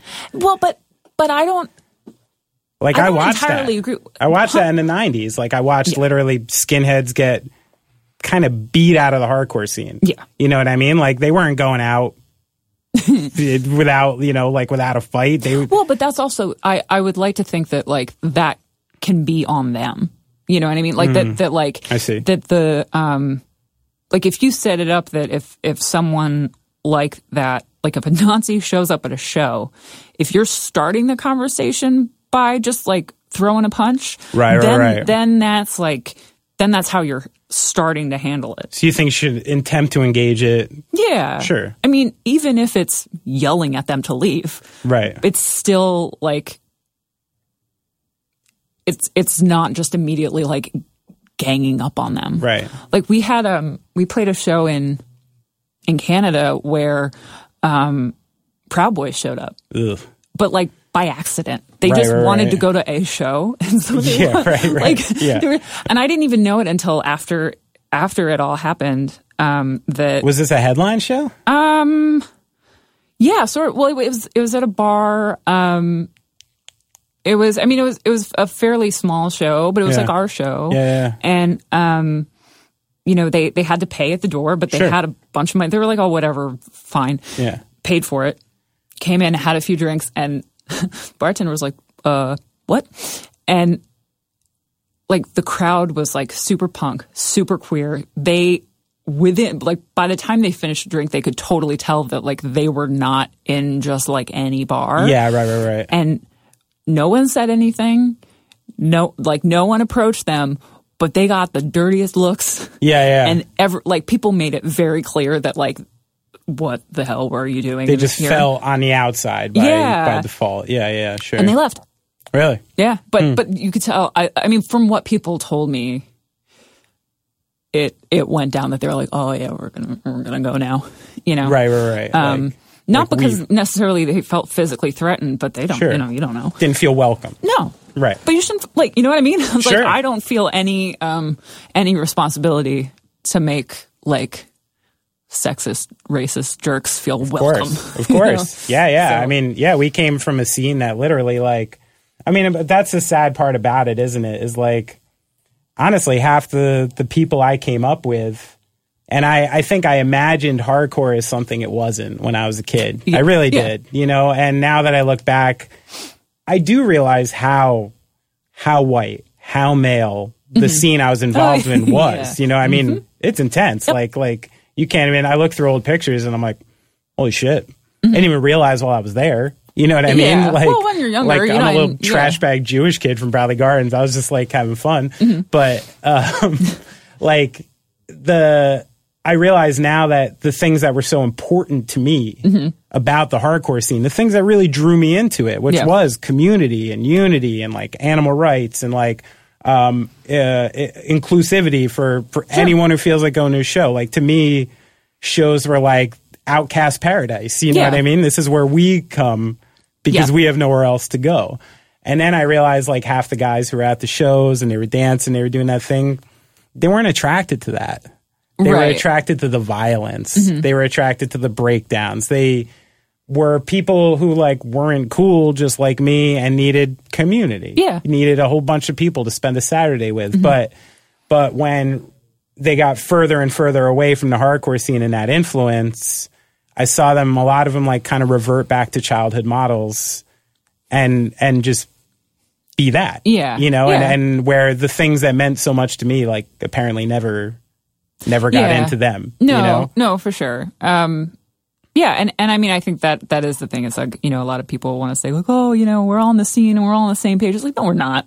No, no, we're really not. Yeah, we're not. Yeah. Um, I mean, I, I want it to be that way, you know, Yeah, yeah. and and you keep working for it to be like that. But um, but I, I guess that's the thing. It's like I just I want it.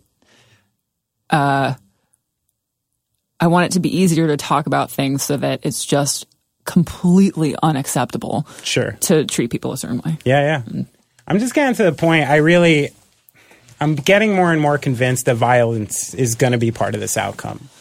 Yeah, I'm not looking forward to it. Yeah, I'm not, me you know, neither. Not, and that's uh, where I'm like, I'm like, are we just wasting our time chanting when these fucking people are like burying holes in their backyards with like 150 AR-15s and like Yeah. the types of things that they're up to?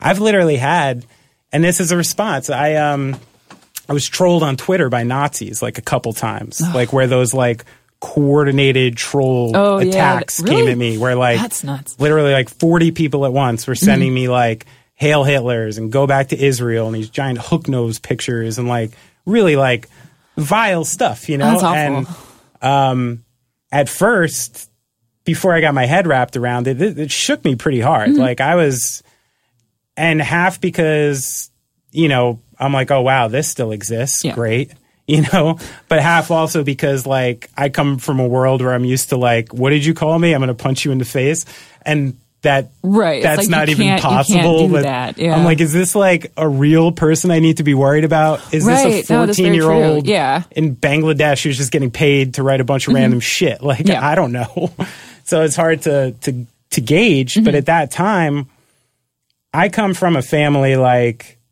so so far to one side. I wasn't allowed to have water guns. I wasn't allowed Yeah. to watch GI Joes. Like like Yeah. like really like anything that promoted war or violence was like not okay in Yeah. my house. Um and here I am finding myself filling out gun purchasers ID forms while like my hand is just like I can feel like the philosophical dilemma in my hand like when I'm filling this thing out and I still haven't sent it in. But it's like it's like I'm in this deep rut right now between what I philosophically want right. and what I realistically think is going to happen. Um, and that's where the whole thing I brought up with like the Weinstein thing and Yeah. Trump at the World Series and this is like, if violence is going to be the end of this, what, should should punks be doing more to prepare to like to organize like like I mean, like what could we be doing more? I,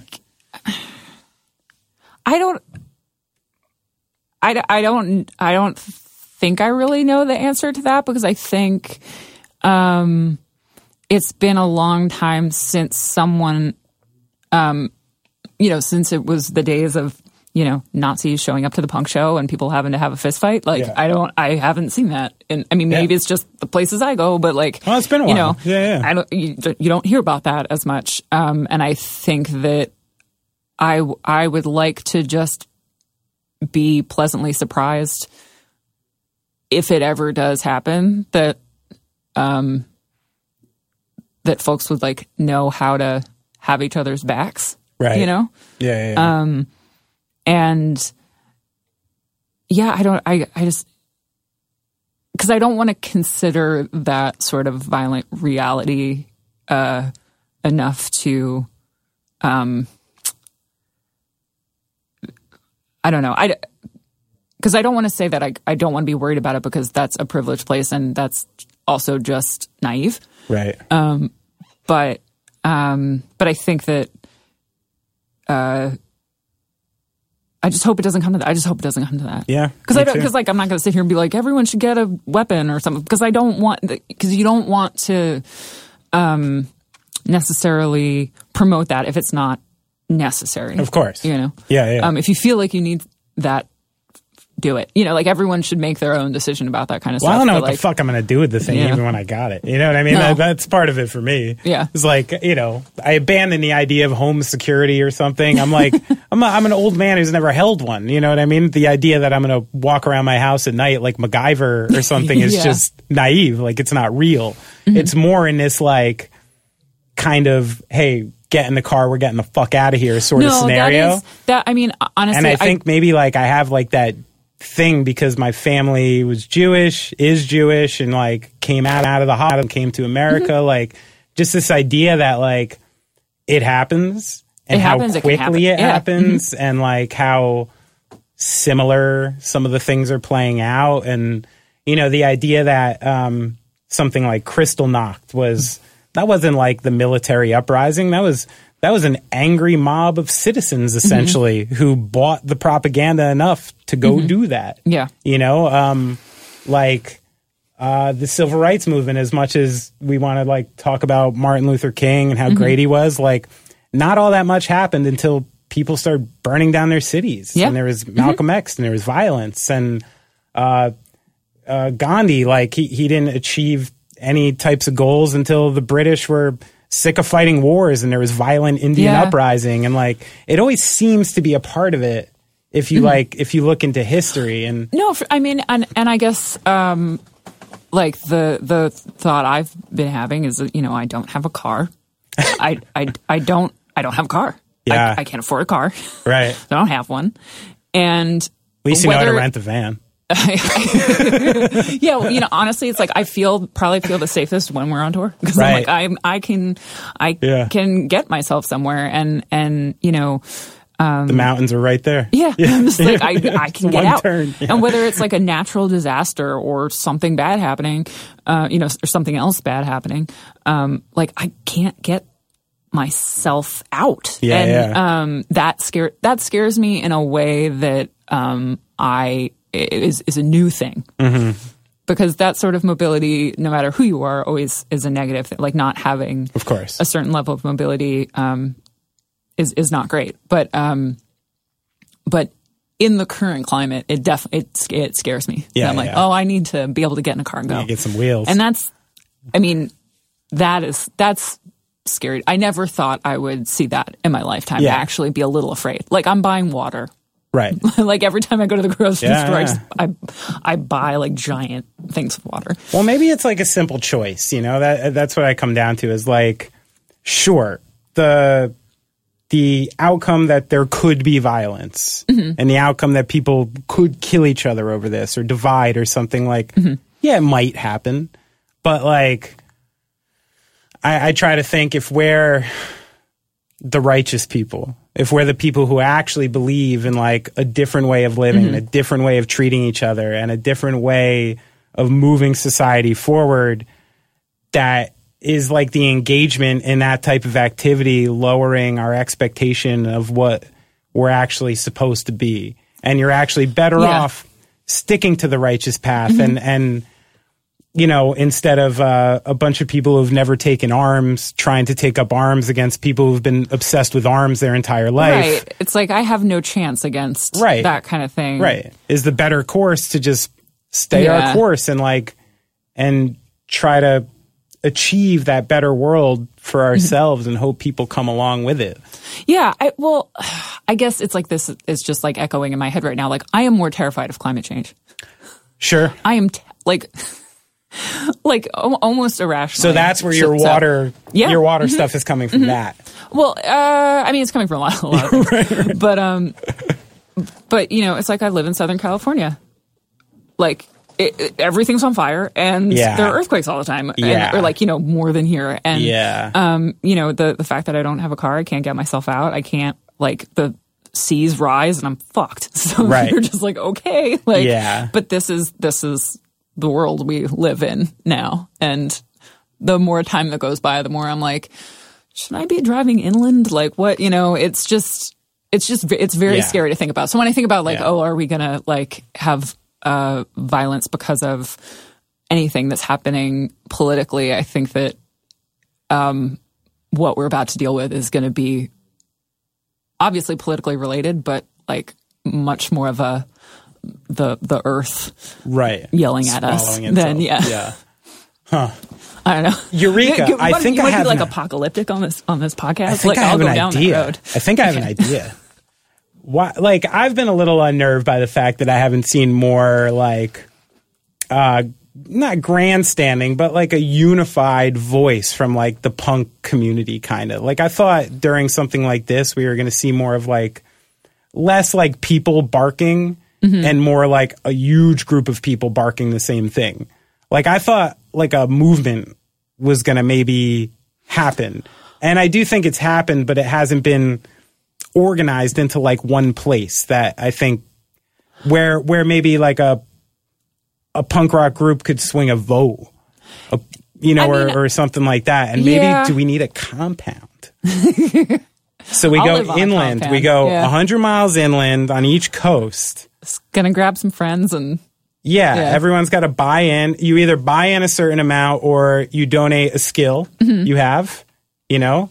yeah, Uh, and then and then we start these things. But I think we've had we've we've done this before. compounds never work. They never work. I know it's always the original group of people are awesome, and then they do it awesome for like Some fifteen years, and, and then it's some jerk moves. in. It sounds like a punk house. I know. I, you always hear the hippie stories too. Yeah. those old hippie compounds. Like, is there one that's still going?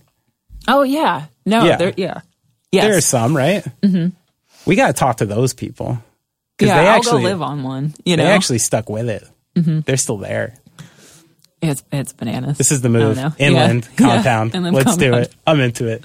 Um, so I read today that Louis C.K. is Oh, just announced another tour. Um, yeah, like he announced like a 14 show tour, and I saw, you know, the Twitter person saying, "Oh look, he really like suffered for what he did, and now he's you know in this and that."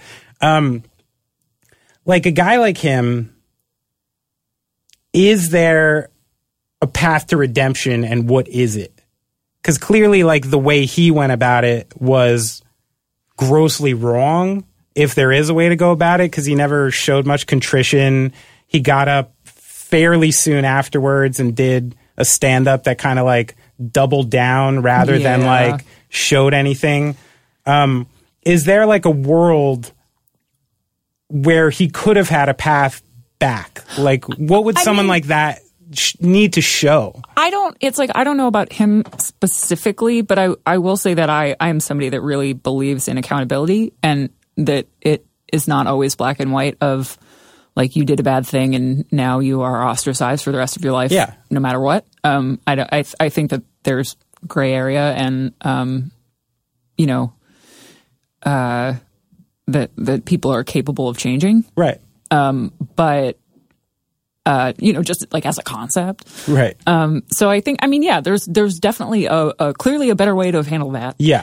And uh, going going on a 14 day tour when you really haven't demonstrated the kind of accountability and remorse and change that I think a lot of people would like, Sure. You know, like that's that's not that's that's not the way to do it Right. you know um and uh and my th- thing with that um you know when you see people doing that or you see um like bands trying to come back after yeah, I just saw that too. yeah, Yeah. just it's the kind of thing where I have my opinion about it. Yeah. You know, I I have my feelings on it and I'm not going to buy their stuff. I'm not like I'm not going to buy the record. I'm not going to go see Louis CK. I'm Yeah, not going to, you know, like I'm not sure. going to like watch their TV show or whatever it is. I'm not going to give them my money. Yeah. And if we all did that, maybe they go away. Like I, you know, like I, Right. And so like you know, you you can have um, uh, you know, your opinion about it, and we we should all have an opinion about it. Sure. Um, but um, and and talk about it, obviously. But at the end of the day, after that, just don't go see them. like, just don't don't buy the record. like, it's yeah, not yeah. that hard. Right. And right. Um, you know, if Because that's Yeah. what sucks. It's going to be 14 sold out shows. That's what sucks. You know, like you could say it now, right? Like, I mean, I maybe, but maybe not. I would like to think that that no, that it wouldn't be. well, maybe he's going to overshoot his venues. Let's hope. Yeah. Let's hope he goes for a theater. Yeah, the- theater tour. that it, like, doesn't Get- work. yeah, Doesn't work. on a theater tour. But but that's the thing. It's but like, there is yeah. a road, like like for someone like him. It just needs like. What would you like to have seen from someone like that? Like, I mean, I think I think you can tell when people are really uh are actually sorry. I think you can tell yeah, when yeah. people are sorry. Sure. And um or when um they want to like actually make amends for something. Um and I think that it's up to the people that they um hurt to determine what that is. Hmm. And I think that um you know that that's part of uh, trusting survivors and Yeah, yeah, um, yeah. you know believing survivors. There's like whatever whatever you want to have what what you want this person to do. Like that's okay. Then that's what they need to do. right, right, right, And right. um, and so I think that um, it it seems in that case he hasn't done that, no, no. and um, so that's like it kind of ends there. right. You know. Right, right, right. Um, but there is a road for people if they like. I think so. Yeah. I, because I just I just don't think that like um I don't know. I don't. I don't want to believe that ever. You know, that no one can ever change. Sure. Yeah. I, mean, I don't. if- I don't yeah. think that. I don't think that people necessarily have to forgive someone. Sure. But um, uh, I don't. I I don't usually like conversations that um that go the way of like this person did a bad thing. They are a bad person and will always be a bad person. Like I um.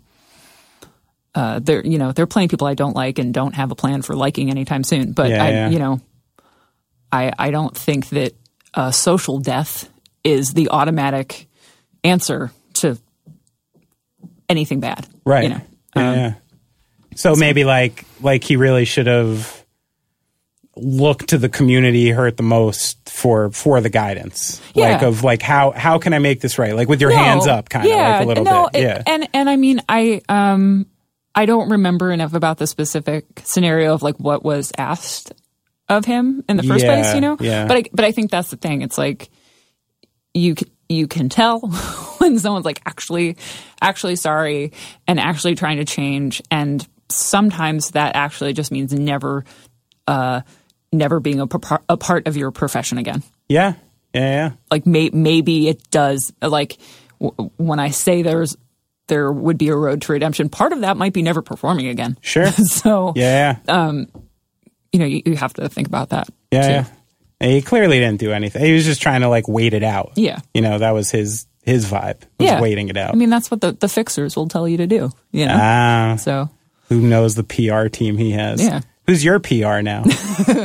who do you got? Um, Tito? Huh? You got Tito? oh well uh we don't really have like a pr person talia's our manager and so she's she's she's my cheerleader i think but That's cool. uh, yeah So you spent a lot of time on the road this decade. Actually, your boy screwed me, what Mikey. Oh. So we do we do a, a we do a spot on this show called Mystery Friend sometimes. Oh, okay. Where I take a great story mm-hmm. that like an old friend knows Oh, about something that happened, and then you have to guess who who told the story. okay. It's called Mystery Friend. I hit up Mikey yesterday. oh he was he's like he's like I'm finishing practice. I'm like if you're with Lauren, don't tell Lauren. Had him he was. He Uh-huh. Was at No, your yeah, practice with- with me, yesterday. yeah. Calls me after. He's like, "Oh, that's great." Yeah. Hit him a couple hours ago. I'm like, "You got something for me?" He's like, "I'm blanking." And he bailed on me. it's like because i'm boring no I'm like, "Come on, man. You, I needed my mystery Yeah, friend." that's weird. But that was going to be my segue Mm-hmm. into into the best and worst tour story. oh Like like the yeah do, do you have a highlight magic moment?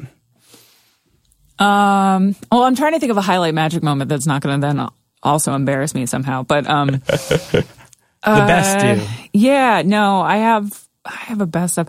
Well, I mean, uh, I think when um when when we got to tour with John K. Samson and the Winter Wheat, um, and uh, so it was Mike, Mikey and I did a duo set. Hey, we're all good. Um, sorry. so uh so yeah, so we we did we did a duo set opening for John K. Samson and the Winter Wheat, which was ostensibly the weaker bands. Right. Um, oh, okay. 'cause I mean, most of the band. Yeah, it was most of the band. They they played Weakerthans' song. They also played. I mean, obviously, like all of his solo stuff is awesome. Yeah, yeah. Um, and uh, And you're a big fan of his anyway, right? huge yeah, yeah, just huge fan. Sure. And um, and we we got to do that, and it was a lovely time. Everyone was so nice. The shows were so much fun. Like the first the first night, um, you know, we go out to play our set, and I look out, and John's standing like like three rows back directly in front of me. I'm like, this awesome. is just not real to Yeah, me. yeah, yeah. Like at that point, yeah, I was Sure. like, that doesn't make any sense. And and I think that um, getting to do those shows and and getting to know him and and that whole crew and um, you know was was really just such a highlight in a way that was like this is this is why I make music. Yeah, like I just want to get to do this kind of thing and and get to talk to the people that I really admire and and create friendships with the people that um, have meant a lot to me and um, you know that that was something that was just that was just really amazing. Um, Was it one of those like like I'm here kind of moments? yeah, yeah, and well, and I think, and that's the thing. It's like four people might know who we are, Right. You know, but I got to share a stage with like one of my favorite songwriters, and Yeah, like yeah. you know we, we're of the same world now and i don't you know um I I I can't ask for more than that and the and the kinds of conversations we get to have on on tours like that with like like people who are at the shows Yeah, and stuff that's awesome. Um, Do you still talk to John? yeah Cool. Mhm. yeah no it's i don't understand. Isn't it funny? yeah. Like you just No, look through your phone. yeah You're like, whoa, that guy's in my phone. yeah we like had Weird. lunch Yeah. But yeah but but stuff stuff like that You got any devil ones? Devil stories? What's the worst devil story that happened? oh um I hope it Yeah. wasn't opening for Gaslight or something. no no, that was that was a highlight of the measure for okay, sure okay, good. I'll I'll uh, I'll I'll stroke everybody's ego with that another time. Um, but um, uh, yeah. Well, we like, uh, you know, every once in a while you you play those shows in like random towns that are just like the. Well, it's like, well, we kind of need a show, whatever. Right. Like, it'll be fine. But We need gas money between this city and this city. yeah, and it's sure. like not a big deal. Um, but we, I guess I'm trying to think of like another one that's not so obvious because this person will probably know who I'm talking about, but I don't care. um, the we played a we played a show where um, we just uh, we knew it was going to be a, a small thing. Again, it wasn't a big deal Yeah. and just kept asking for information. Like kept asking like when does the show start? How much is the show? When like Yeah. because we we had other bands with us and stuff and um it's like oh you know we need to we need to give everyone the information. Yeah. From I use promoter quotes. but Yeah. Promoter uh kept saying like oh like you know this is like small town stuff. Like we don't like you know like fa- fancy here. You know it's like Oh, sorry, it'll all guy. be okay. Yeah. I'm like okay. Again, I just want to know. Yeah. Like our our TM was just be like, when does the sh-? just like when does the show Yeah. start? like and um and it was just like pulling teeth, and we could just tell that it was like not a priority and Sure. kind of like the the the vibe you get where they're like apologetic before it even starts. Oh, you yeah, know, sure. And I'm like, could you just tell your friends? Just tell your friends. Just Yeah. just kind of flyer, maybe. Couple? Um, and it the show was not great. There were like a handful of people there. Some of some of our uh, one of my bandmates like families came out. You Oh, know, like- shit, one of- and we were just like, God damn it. you know, it got paid like you know fifty bucks or something, and um and uh it just it was so like every step of I wish I could remember like what the whole thing was, but it was just like apologetic the whole time. Right. That it was so clear that like it had not been a priority and it was so poorly run and like but then you could tell that he he basically like maybe didn't listen to us beforehand or like didn't really know anything about us and Yeah. really thought he was just doing some like random band a favor and then every band played that was like um like on their game like everyone played well Yeah, good- and you good could totally show. and then you could see it like change in his eyes like he had messed up Right. you know and He's he like, I didn't know what I was doing here. yeah, then like, oh, I didn't know you guys were like maybe not like, terrible, real and like, bands, Yeah, yeah. and um, you know, not we're not the best band in the world, but I think we know what we're doing, Sure. and like, and um, and so then it was just like um. Just like super poli- like next like next time we can do it at this place and I'll do this. I'm like, dude, we're not coming back here. Like, Right, right, right, No, and and I mean, He that- went for like the end of the night redemption tour, like Yeah. trying to. Yeah, or Yeah. or but just like um instead of speaking to me as if um it's my first rodeo and uh, I don't know how shows work. Yeah. And that um, he's just doing me a favor. Right, You right, know, right. to then like, you know, the tables turned Right, and all of a sudden right. he was like trying to get, I was like, "Dude, no, No, like that's no. not. And so I'll every- never see you again, no, guy. That's fine. Yeah. yeah. And then and then it happened on like another tour this year also that like another Really? show went that way and and I was like I don't like I actually don't care, you know? Yeah, like yeah. I'm just like, oh, we're just not coming back here again. Sure. You got enough years under your belt now to know that, Um, Yeah. like, there's another show tomorrow. I'm not going to let this ruin my year. Yeah, well, no, and I think that's it because people talk about like you know the bad tour stories and like when you play to two people, and it's like yeah, that's going to happen. No Yeah. ma- kind of no matter who you are, like you're going to have shows that like f- for wherever you are are like a bad show For sure. and that's going to happen. And then you just you gauge whether or not you're going to work with those people Yeah, again. totally. And like that's you know that's all it is. And then there's another show and you have fun. That's it.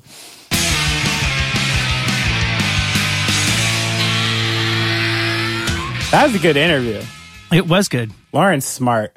And what's cool, I love that we come from the same place, you know? Like, I think there's a mutual understanding about certain things when you're from the area we're from. It's a unique place, you know? The Jersey mind.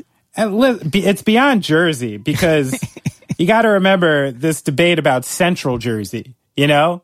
The fact that like literally 80% of the state we live in doesn't even recognize our region Right. as existing. You know what I mean? And it's this kind of weird in between where it's like we're just far enough west that you're not really tied to the New York City thing, but you know, you're not west enough that you're turning into a, a Pennsylvanian, whatever that happens out right. there. No, I've You got know, a few friends from down there, from down the Philly way. They're like Philly people. Yeah, they're Philly people. Yeah, Yeah, they exactly. eat Scrapple. They like the Eagles. They have nothing to do with Yeah, us. Eagles. Yeah. so it's a very, it's a very unique place, to, and especially where she's from, because literally, she grew up on the mountain where I grew up in the valley, and there was like a very specific cultural thing going on there because of it, and it's Right. cool. I, I love the fact that we both wound up in New Brunswick. We both wound up on tour together, and kind of wound up doing the same exact shit, which is awesome. You know Yeah. uh, with a very similar mindset. So, got to check out their new record. It's awesome. Check out their old records too, because they're awesome. Uh, I know they have social medias. It's uh, at Worriers Music for Twitter, at Worriers Music for Instagram. Uh, you know, record you can find anywhere. Yeah. Hope you enjoyed the interview. What, what we got coming next, Brad? Um, I think we've got uh, well, we have a few things in the bag. We could decide, but um, we got a few things coming up. We might do a special. We might do a. We c- could be the sidekicks, or maybe we'll do a special um, coronavirus episode.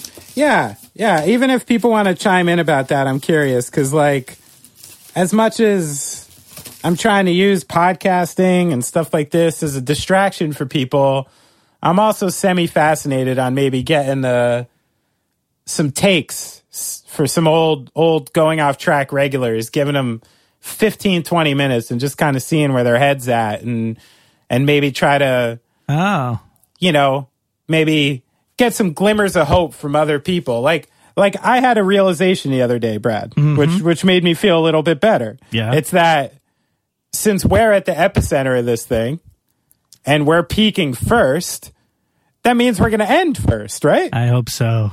So So if we talk to like eight other people who found one silver lining, you know, we might feel a lot fucking better about it after, you know? Hell yeah, baby. I think this episode's a good idea. We should do it. Uh, let's let's Sidekicks aren't going anywhere. let's know? try and set it up. We'll try and set it up. So it's going to be a mystery. We'll have something coming for you next week. Um, but if we can get it together, yeah, we will do a relevant virus episode. I love it. But Yeah. um, check us out, goingofftrack.com. You can keep up with the latest episodes, subscribe on iTunes, give us a nice review if you like us. If you don't, don't let us know because we can't Yeah. we can't handle it, man. Yeah, just don't be a dick. Just don't Um, say anything. Yeah. But um, yeah, going off track, Twitter, Instagram. I don't know Benny Horowitz and Benny Horowitz one. You can find Yeah. him in those those places. we uh, we're not setting up our Patreon account just yet because our future feels a little uncertain, and we don't want to take your money. But if you do love a particular um, episode and you just gotta share the wealth, we still have a Venmo account. It's at Off Track um, and you can throw us a couple bucks there if you really want to. We do, you know, we do have a few associated costs for this, even though we're sitting here looking at each other on FaceTime right now. hey man, I just I just signed my family up for uh, open enrollment medical insurance. Oh. So It's rough. So f- fucking fill that Venmo up. Yeah, I don't come give on. a shit. yeah, you can give us a dollar or you can give us ten thousand dollars. I don't know Whatever, you whatever you're notice. comfortable with. I ain't been dropping gold records recently, you know? Oh, baby. You will. All right, man. Good so to see you, Brad. We'll be back with something next week, and we'll keep doing it as long as we can, right? That's it. All I right. love everybody. Thanks, everybody. Send love out into the world. Calm is contagious. Be cool out there.